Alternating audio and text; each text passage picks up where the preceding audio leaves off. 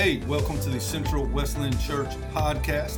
Thank you so much for joining us today. Thank you for downloading and thank you for listening. We hope that today you find God's word to be encouraging, challenging, and inspiring your life today. We would love to connect with you through our Facebook page and Instagram page. All you got to do is look on Facebook or Instagram and search for Central Wesleyan Church. Please know that we love you, we're praying for you, and we hope you enjoyed this week's message.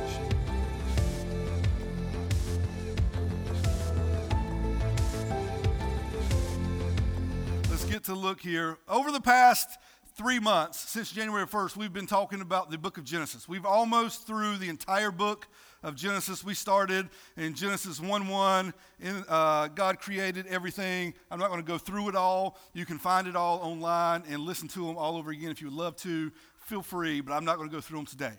Last week, we talked about Jacob and Leah. Remember Jacob and Leah? Leah was the ugly sister. She was the undesirable sister. She was the sister that nobody wanted. She was the outcast of the family. She was the one that was not wanted by Jacob or her dad Laban. Her sister Rachel was the one that Jacob wanted. And we talked about how there's people in our life, there are times in our life where people will use us, they'll lie to us, they'll make us feel bad about ourselves, they'll tear us down, they'll mess us up. And how we respond to those situations um, is a big deal. Uh, we talked about how God sees us. God knows what we're going through. God sees what we're going through, and God blesses us while we're going through it. So we can be in the, in the biggest valley of our life, and we can know for sure one, God sees us. Two, God knows what we're going through. And three, God blesses us while we are going through that struggle. Uh, today, we're going to look uh, kind of like a whole view, like an overview of the life of Joseph. Uh, can I give you a heads up? Today, we're talking about Joseph. Next week is Palm Sunday, and we're talking about Palm Sunday. We're talking about Jesus right before the crucifixion. The following week, April the 4th, is Easter Sunday. That Sunday, we're going back to the book of Genesis. We're going to finish out the book of Genesis uh, with Genesis chapter 48, I believe it is. Um, and you may be thinking, what in the world does Genesis have to do with Easter? Wonderful. I'm glad you're thinking that. I will see you in two weeks. Be here in two weeks and you will find out what Joseph and Genesis and Joseph's kids have to do with Easter. See you all in two weeks on April the 4th. But today we're going to look at Genesis chapter 37 all the way to Genesis 47. Have you ever heard a sermon that covered 10 chapters in Scripture? I see a couple thumbs down from my family. Thank you. Thank you all. We may get out of here by 3 o'clock. Is that cool? We'll be here at 2 o'clock to stuff those, stuff those things. You ain't got no choice to go nowhere.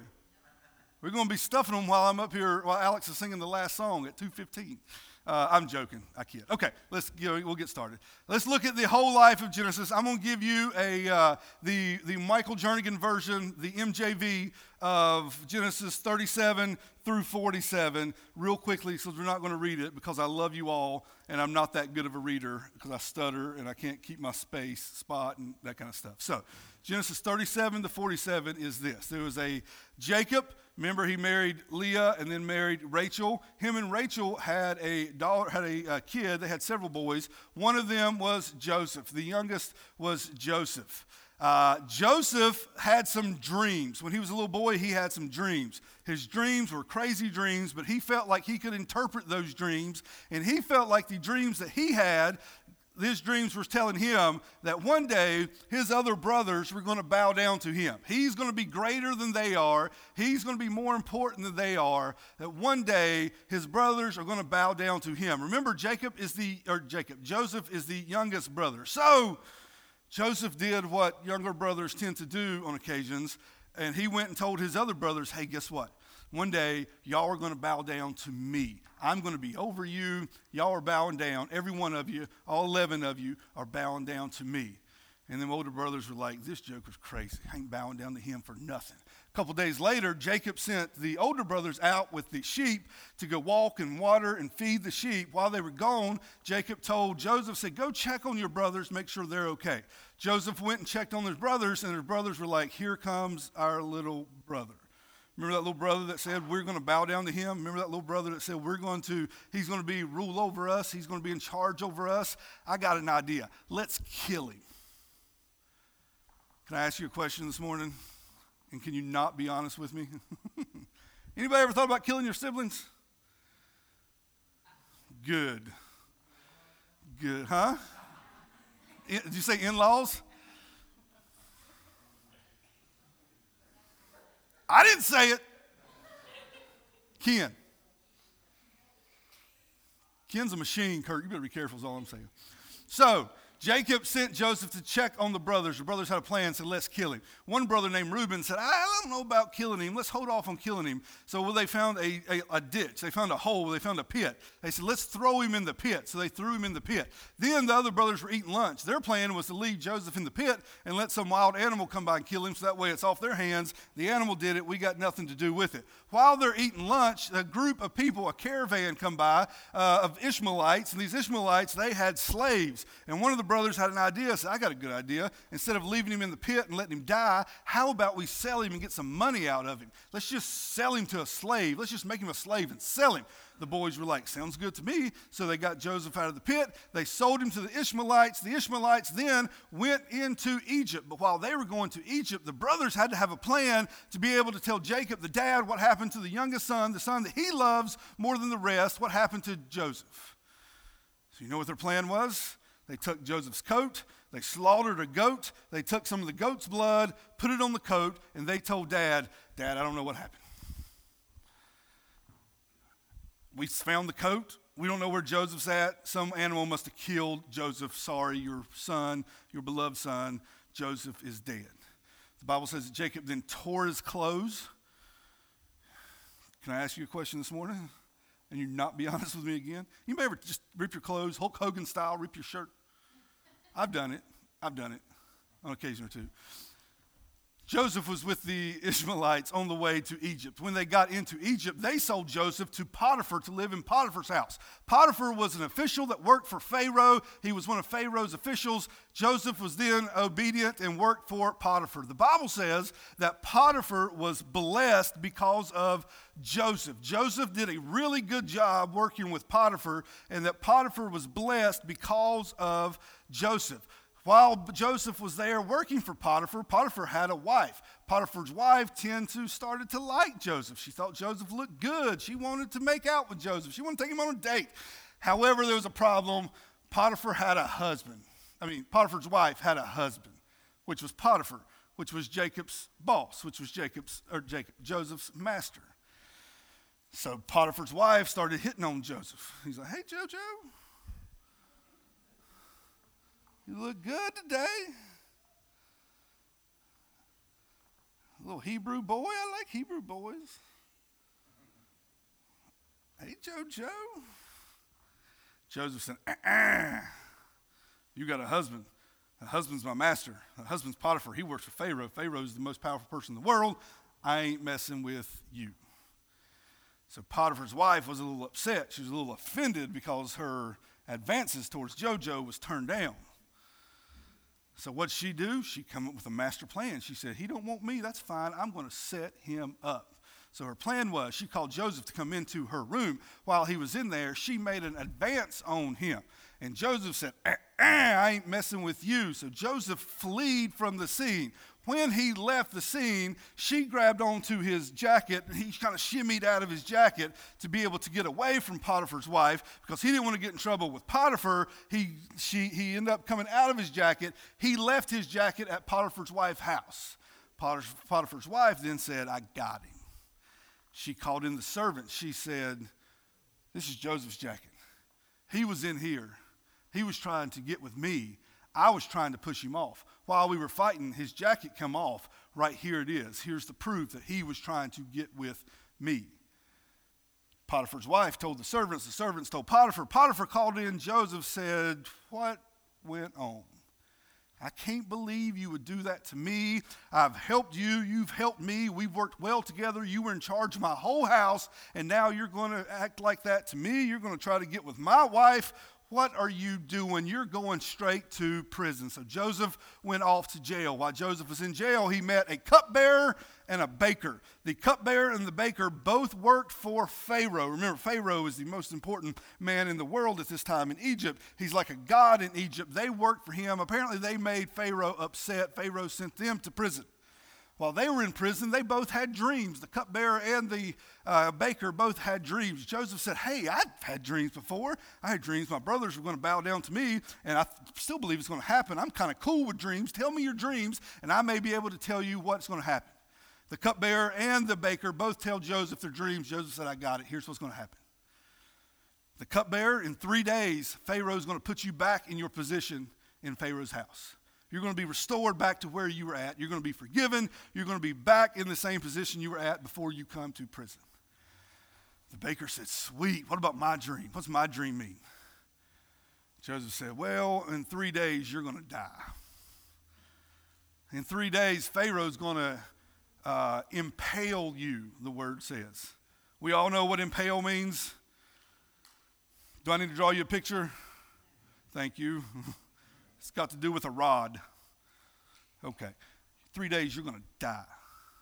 Sure enough, what happened three days later? The cupbearer was restored to his position in Pharaoh's house, and the baker died. As the cupbearer was leaving the jail, leaving the cell, leaving prison, Joseph said, Hey, remember me when you get to Pharaoh's house. Did the cupbearer remember Joseph? He did, but it took two years. For two whole years, Joseph sat in that prison. And then two years later, Pharaoh had a dream. He called all of his magicians, he called all of his smart people, called all, all, of, all of his team in. He told them about the dream. Nobody could tell him what the dream meant. Nobody had a clue what Pharaoh's dream was leading to. And then all of a sudden, the cupbearer says, Hey, I remember this guy I met two years ago. Remember when you sent me to prison two years ago and I sat in jail for three days? Remember that? I met a guy there. There's a guy in prison named Joseph. Joseph's kind of cool with dreams. He told me what was going to happen in my life, and he was right. He told the baker what was going to happen in his life, and he was right. You may want to go talk to Joseph. So Pharaoh calls Joseph up to his house and he tells him his dream. There's a statue, there's a whole bunch of stuff going on. Joseph says this, and here's what your dream means Egypt is going to have seven good years coming up. The next seven years of Egypt is going to be great. We're going to have a lot of food, a lot of success, prosperity. Everything's going to be wonderful. It's going to be great. Seven good years the following seven years are going to be terrible. We're going to have a famine. We're not going to have any food. We're all going to be in bad shape. We need to start getting ready for those bad seven during this good seven so that when the bad seven come, we can all still live. We're not going to die. We're not going to starve to death. They're not going to shut us down. We've got to get ready today. Pharaoh said, You're right. So Pharaoh put Joseph in charge of all of Egypt. Joseph was the second most powerful person in all of Egypt at this time, right behind Pharaoh.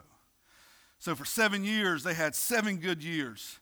And Joseph made a plan. I'm going to start storing away grain. I'm going to start storing away food so that when these seven years are up and we get into the bad seven years, we're going to have food stored away. They stored away food for seven years. When the seven bad years came, guess what wasn't so bad?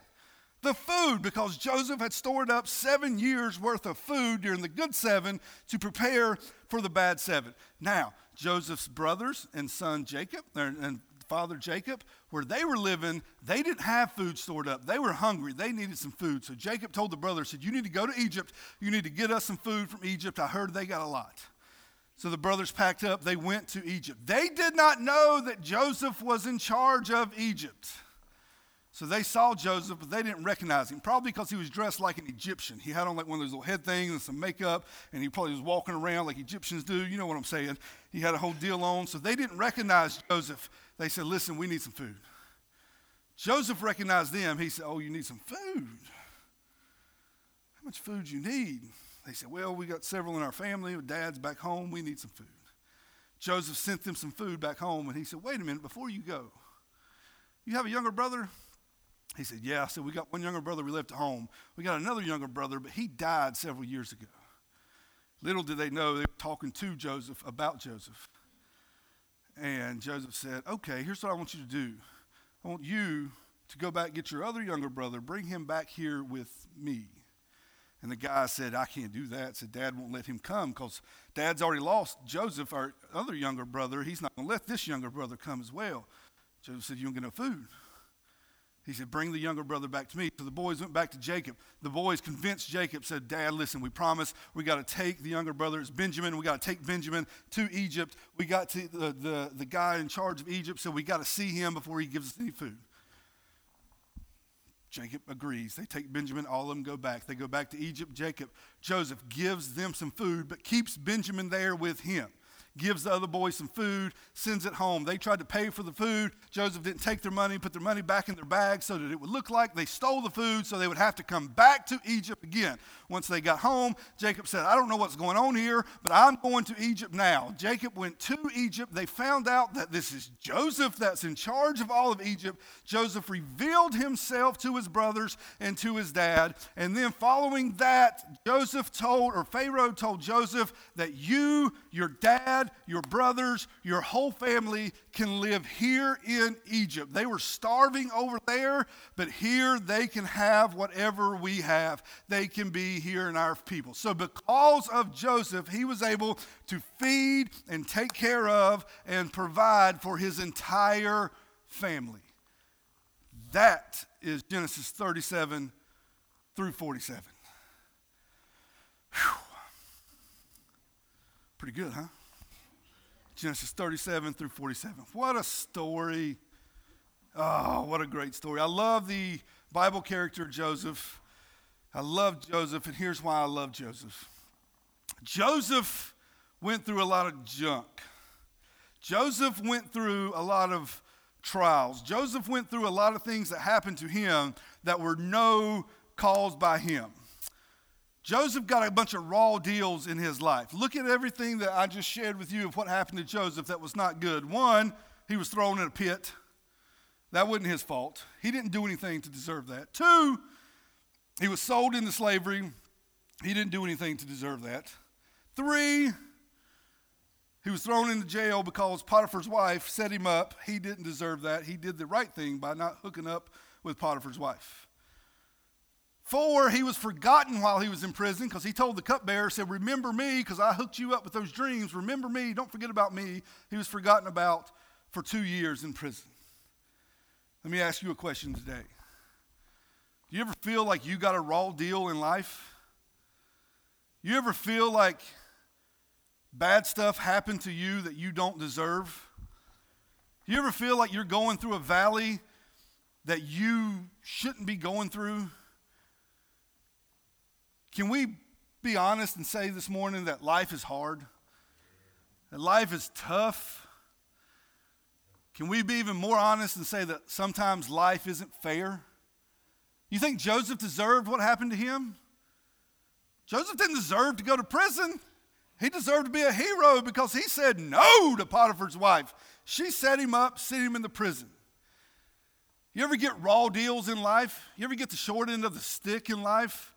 You ever feel like life's not fair? Maybe for you, you got a bad report from the doctor that you wasn't expecting, and you're thinking, where in the world did this come from? Why is this happening to me here? Why is it happening now? What am I supposed to do? How am I supposed to get through this? Maybe for you, it was come through a family member, maybe a mom or dad or a husband or wife, forgot about you, left you, let you go, pushed you to the side. Maybe you did nothing wrong in the relationship, it didn't matter. They don't care. They still forgot about you. They still let you down. They still pushed you away. Or maybe you think about the past year of our life here and you're thinking, what's the deal with COVID? Like, what did we do to deserve that? Like, jobs lost, lives lost, relationships broken. Like, what, what's the deal? How do we get through this? Life is tough. Life is hard. Life is difficult. Life has the ability to tear you down.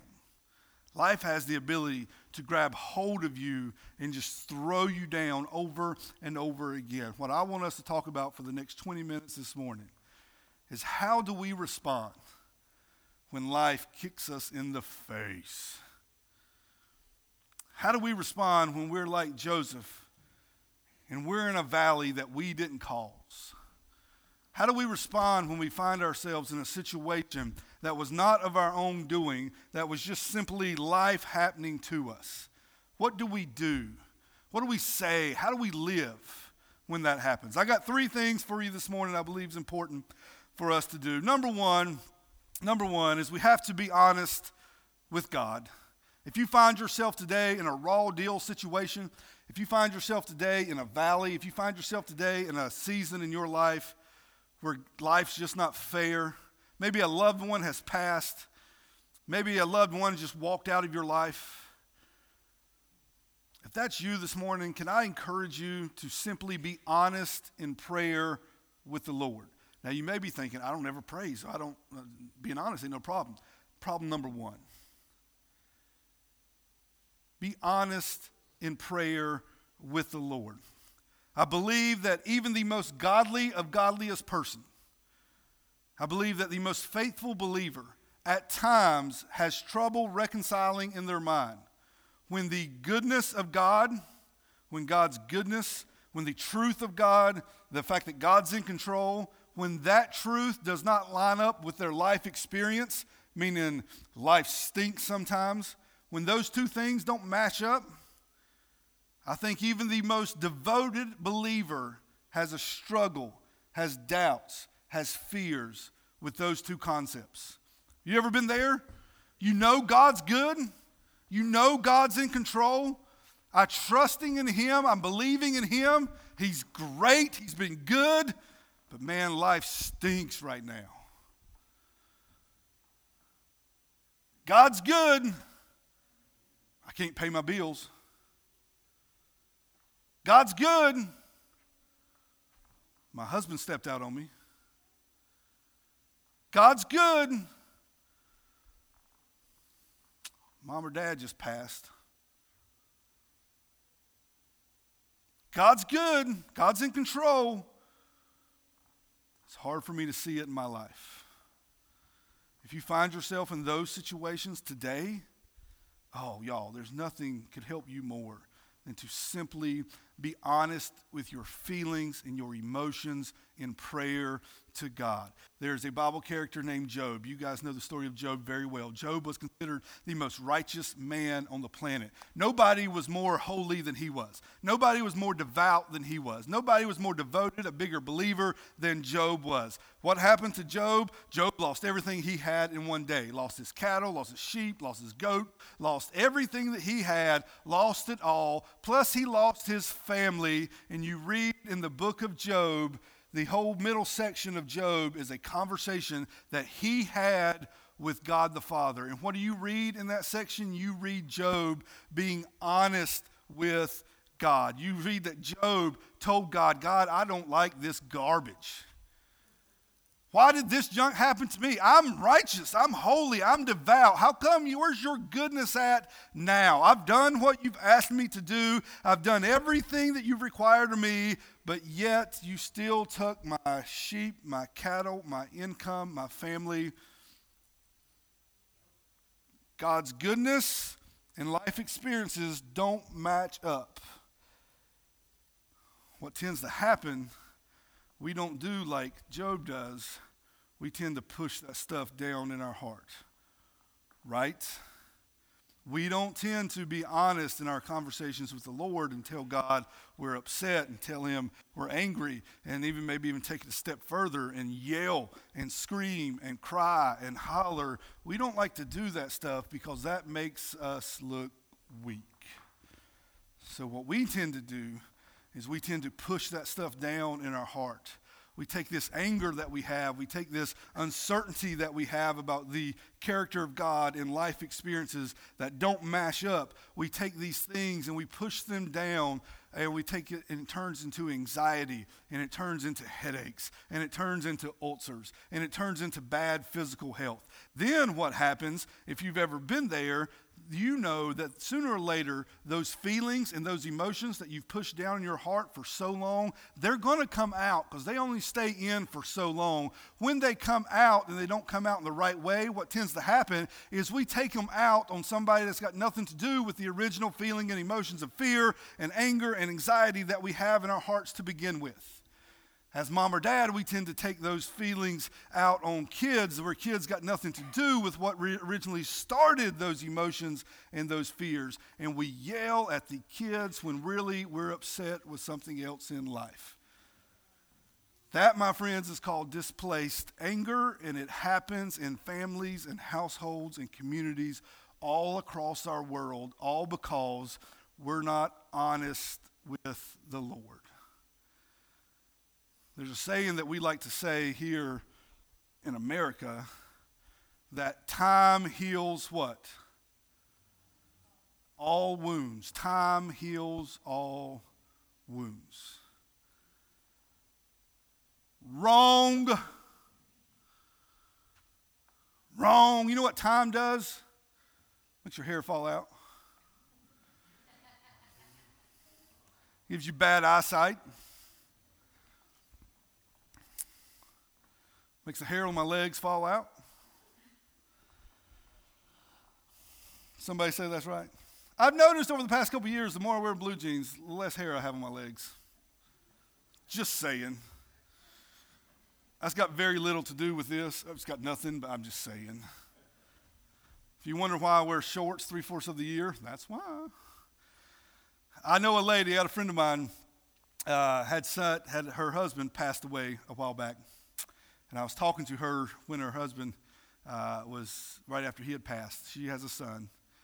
And I asked this lady, I said, How you doing? She said, We're okay. Um, we're not great, obviously, but we're okay. I said, How's your son? She said, He's in rough shape. I said, Why is he in rough shape? She said, He just hit him that his dad isn't coming home tonight. Like it just hit him that his dad is not going to be there to go eat breakfast on Friday morning. And I said, listen, give him my phone number. Tell him if he wants to call, call me. I'll talk to him. She said, he ain't talking to nobody. I said, what do you mean? She said, he won't talk to me, won't talk to his friends, won't talk to his aunt. He won't talk to nobody. There may not be a worse place to be today and if you're in a place where you're suppressing your feelings and your emotions. If this young man believes that I just need a month, I'll be fine. I just need six months, I'll be fine. I need a couple years, I'll be fine. Nothing could be further from the truth. The truth is, time does not heal anything. Only the Lord can heal our hearts. If you are here this morning with a, with a broken spirit, if you're here this morning with emotions of anger and fear and resentment and unforgiveness, and all you're doing is pushing them down in your life because you don't want to face it, because you don't want to deal with it, my friends, it's going to be there tomorrow when you wake up. It's going to be there a year from now when you wake up. It's going to be there six years from now when you wake up. Time's not going to heal it the only thing that can heal it is God the Father can minister to, can change, can love on your heart and on your soul. And that only happens when you are honest with the Father. Right? It starts with you being honest during those struggle times. Point number two. Point number two we have to be able to see the big picture of what's going on. Whenever we are in a struggle, whenever we are filled with anger, or wherever we face a raw deal or a tough situation, there's more going on than what we can see going on. There's more happening than what we can just see. Look at the life of Joseph. All those bad times in his life, those incidents where he found himself in the pit and he found himself in prison and he found himself as a slave. There was more going on than what Joseph could see going on. And here's what was going on the beginning of Joseph's problem started with his brothers, correct? Talk to me, correct? The brothers led to the pit. The pit led to slavery. Slavery led to Potiphar's house. Potiphar's house led to Potiphar's wife. Potiphar's wife led to prison. Prison led to the cupbearer. The cupbearer led to Pharaoh. Pharaoh led to a famine. Famine led to Jacob being in charge of Egypt. Jacob being in charge of Egypt led to the salvation and the saving of Jacob's or Joseph's whole family. Joseph probably had no idea when he was sitting in that pit that was going to lead to him being able to provide food for his whole family. I believe today there are times in your life when what you see as a problem, God sees as a solution. What you see as a problem, God sees as an answer. Joseph saw the pit as a problem. Joseph may have saw prison, Potiphar's wife, slavery, the famine as a problem. God saw it as an answer. God saw it as an answer to be able to provide for Jacob and his family. Because remember, Joseph's great grandfather Abraham was promised by God to be a father of many nations.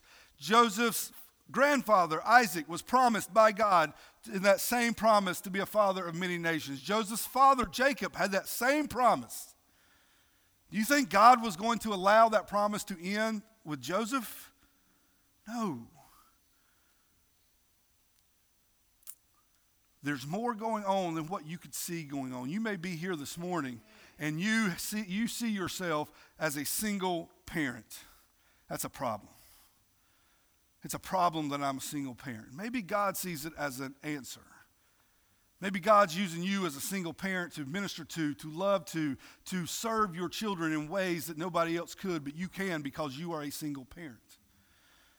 You may see yourself today, you may be here today, and you see yourself as losing your job as a problem. Maybe God sees it as an answer. He wants you to use your skills and talents and gifts in a different area, in a different way in your life, but you can't do it because of the job that you currently have. So losing your job is no longer a problem, it is an answer that God has provided for you. Maybe you're here today and you struggle with some type of mental illness and you see that as a problem. God sees it as an answer because you have life experiences that nobody else has, and you can minister to and speak life and hope and love into people in your circle of influence that nobody else can. You, my friend, are not a problem, you are an answer. What the brothers saw as a problem, God saw as an answer. What Joseph saw as a problem, the pit, Potiphar's wife, prison, God saw as an answer. What Pharaoh saw as a problem, being the famine, God saw as an answer to save and to fulfill his promise of Abraham, Isaac, and Jacob being a father of many nations. Can you please know this morning that whatever your struggle is, whatever your greatest struggle, whatever your greatest trouble, whatever your greatest fear is, that is exactly where God wants to use you today.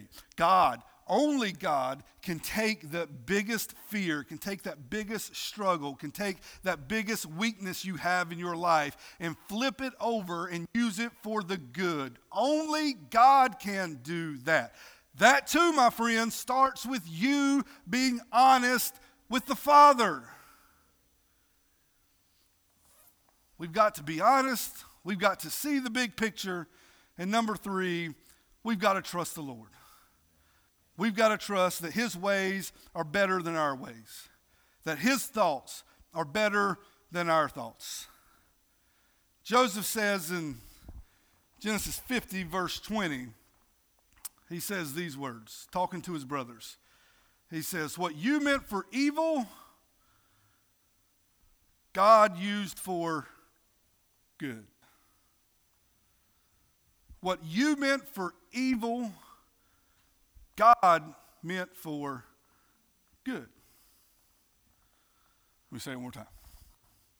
What you meant, what the world meant, what the enemy meant, what your family meant, what your ex husband or ex wife meant, what your mom or dad meant, what your employer meant, what your family meant, what your neighbors meant, what the people around you meant to tear you down to rip you up, to take you out, God meant for good. I don't think y'all understood what I said. I don't think you understand. Okay, let's try it this way. Let's try it this way. Satan's out to kill you. Satan's out to steal, kill, and destroy everything in your life. And he will stop at nothing to get to you. He will use your mind, he will use people, he will use situations, he'll use material things. He don't care. He will lie to you, he will cheat you, he will steal from you just so he can tear you down. Only God in heaven can take what the enemy means to tear you down and use it to build you up. God can take the worst thing in your life, the absolute worst of the worst, the pits. God can take it and build you up. What you meant for evil, Joseph said, God used for good. Only God can take our biggest struggle. Only God can take our biggest weakness. Only God can take our biggest deficiency and use that for things that are much better than what we can do. Only God can do it. My question for you this morning is do you believe it? Do you believe it? Do you believe that your weakness today is strength in the Lord? Or are you having a poor, pitiful me party? Ah, gosh, look at me. I'm not good at talking to people. I'm a single parent. Gosh. I have got no friends.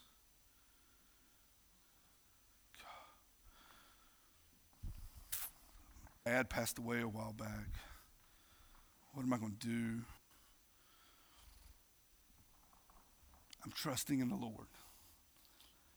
I'm trusting that God's ways are better than my ways. I'm trusting that His thoughts are higher than my thoughts. One of the things I've learned in going through the book of Genesis the past couple of months, and we're going to talk about again in a couple of weeks, just kind of give you a, a little heads up. There have been several times in the book of Genesis where the bloodline of Jesus has been threatened to stop, has been threatened to cut off. Remember, the whole story of the Old Testament points to the New Testament Jesus, right? Everything in the Old Testament points to the New Testament Jesus. There are several opportunities just in the book of Genesis for the bloodline of Jesus to be cut off. That's what we're going to talk about on Easter Sunday, by the way, just a heads up. Joseph here is one of them. If Joseph hadn't trusted in the Lord while he was in the pit, while he was a slave, while he was in prison, while he was in Pharaoh's house, if Joseph hadn't trusted in the Lord and his dad and brothers were not able to come to him to get food to live, the bloodline of Jesus could have been cut off here at the end of the book of Genesis.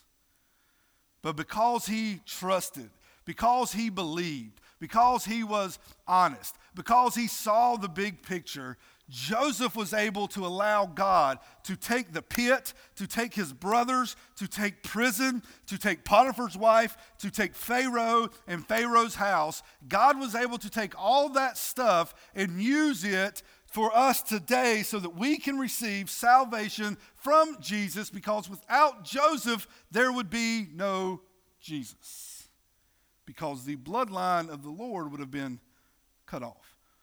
Now, I'm not naive enough to believe that God is good and sovereign that he would not have have another plan. Amen. My question for you today is do you trust in the Lord's ways? If you find yourself today in a struggle with anger, fear, frustration, anxiety, uncertainty because life gave you a bad hand, can I encourage you to be honest, to see the big picture, to realize there's more going on than what we can see going on and to simply trust in the Father. Amen. Let's stand together. Let's pray. God, again, we thank you for today. God, we thank you for the life of Joseph.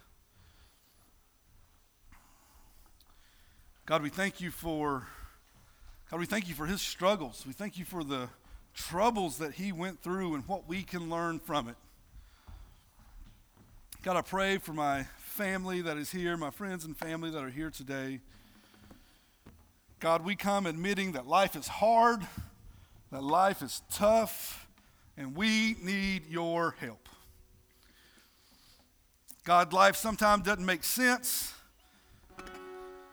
Sometimes we're angry, sometimes we're confused, sometimes we're uncertain, sometimes we're feel, fearful, sometimes we're doubtful.